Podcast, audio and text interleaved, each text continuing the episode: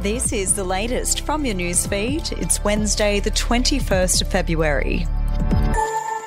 Queensland Police Commissioner Katarina Carroll will walk away with about $216,000 in lieu of serving out the remaining four months of her contract after she was forced to resign early as the state's top cop to clear the air after mounting pressure over Queensland's youth crime crisis.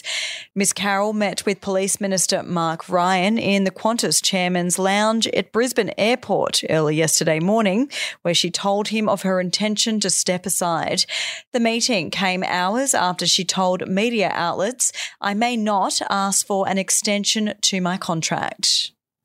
A mother and her little boy were stabbed to death inside a martial arts studio in Sydney's West shortly before her estranged husband was killed in what police suspect was a bitter love triangle.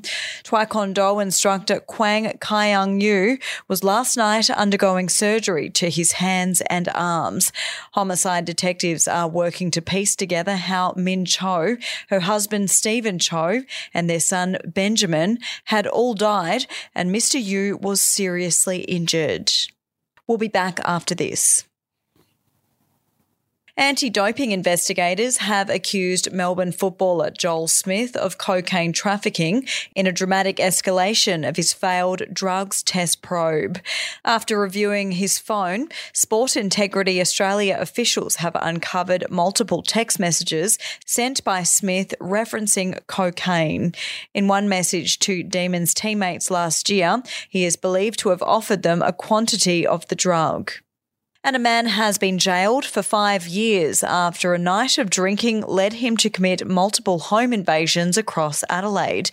Emmanuel Kanga Samuel has limited memory of his offending after he conspired with alleged accomplices to rob multiple houses.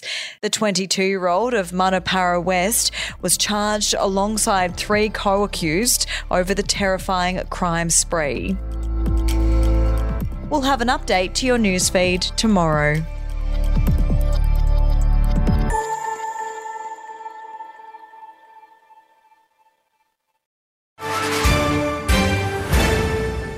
News doesn't have to be boring. The Brits have given Prince Harry a new nickname after yet another tell all interview. Oh, God, is it the Ginger Whinger?